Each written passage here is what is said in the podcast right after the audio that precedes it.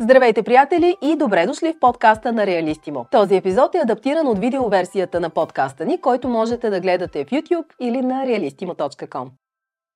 Почти всеки човек, който не притежава собствен дом, рано или късно се изправя пред вечната дилема – наем или заем. За разлика от повечето развити економики, в които хората предпочитат да живеят под наем, за повечето българи притежаването на собствен имот е основна цел. Но кой е прав? Изборът да живеем под наем или да купим жилище с кредит е труден за много хора. В днешното видео ще разгледаме минусите, плюсовете и рисковете и при двата варианта. Но със сигурност може да кажем, че няма еднозначен отговор на този въпрос и решението е строго индивидуално. Жилището е добра инвестиция за голямо семейство, което иска да остави имот на децата си. От друга страна обаче, в резултат на значително по-високата динамика на живота и на по-голямата мобилност на хората, вече много българи се ориентират към обитаването на дом под найем. За да разберете кое е най-подходящо за вас, ще трябва да си отговорите на въпроса на какъв етап от живота си сте. Ако все още сте студент или скоро сте завършили и все още търсите най-подходящата работа или град, в който да се устроите, найема е най-удачният избор, защото предлага мобилност стабилност. Докато ако вече сте създали семейство и имате стабилна работа, то тогава покупката може би е правилното решение за вас. Но разбира се, отговора не е толкова прост. Има много економически и социални фактори, от които зависи вземането на това решение. Всеки от вариантите има своите положителни и отрицателни страни.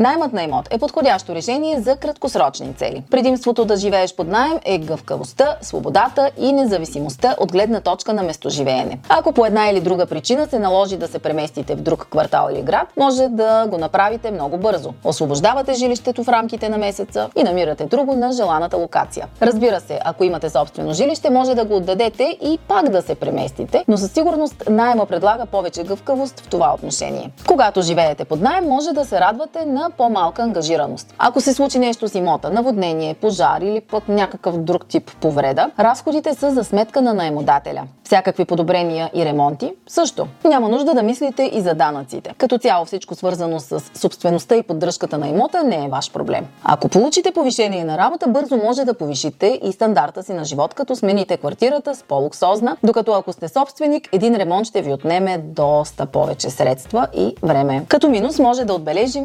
несигурността. Не знаете колко дългосрочно може да ползвате жилището и в кой момент ще трябва да го напуснете. Но нека да погледнем и от другата страна. Давате ли пари за найем в момента. Ако направите една груба сметка, бързо ще достигнете до извода, че след 20-30 години вие ще сте изплатили имота на вашия наемодател. Но накрая той ще е негов, а вие няма да имате нищо.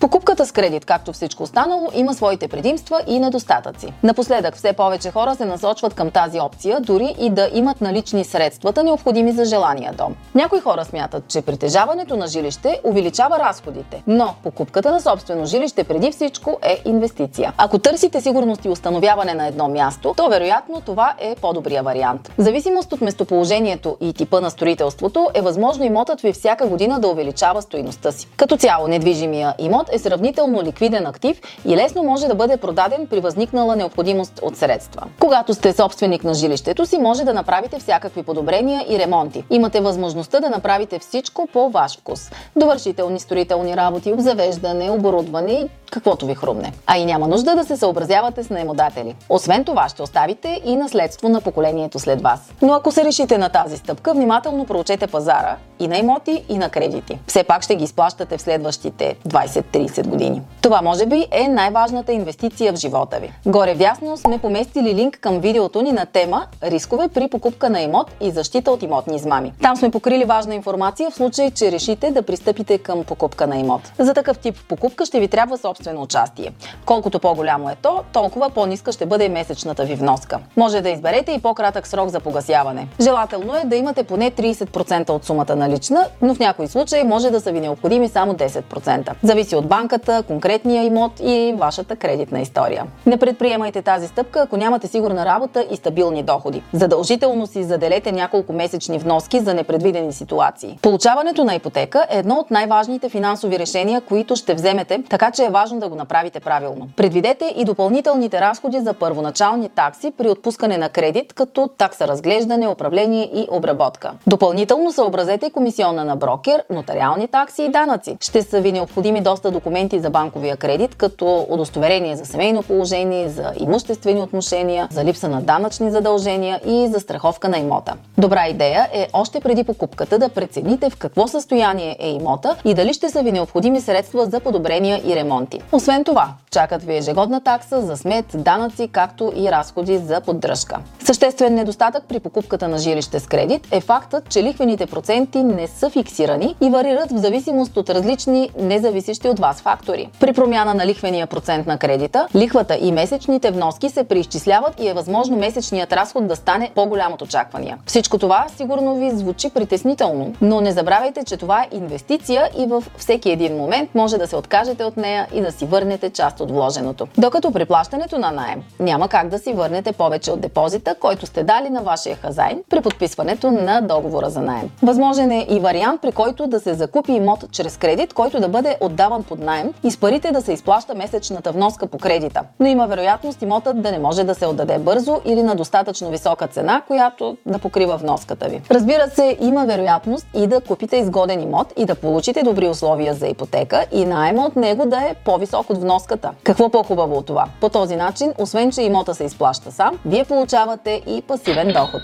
Ако решите да инвестирате в имот, не се настройвайте за бърза възвръщаемост и не хвърляйте всичките си спестявания в това, тъй като в последствие ще възникнат и други разходи. Да продължите да живеете на квартира или да изтеглите кредит и да закупите собствено жилище. Както сами видяхте, и двата варианта имат своите плюсове и своите минуси. Остава да изберете кой от тях е най-подходящия за вас. Това важно решение засяга финансовото ви здраве и начина ви на живот. В realistimo.com може да намерите апартаменти и къщи, както за продажба, така и под найем. Най-добрите оферти изчезват бързо, така че проверявайте новите обяви в Realistimo ежедневно. Който и от вариантите да изберете, едно е сигурно.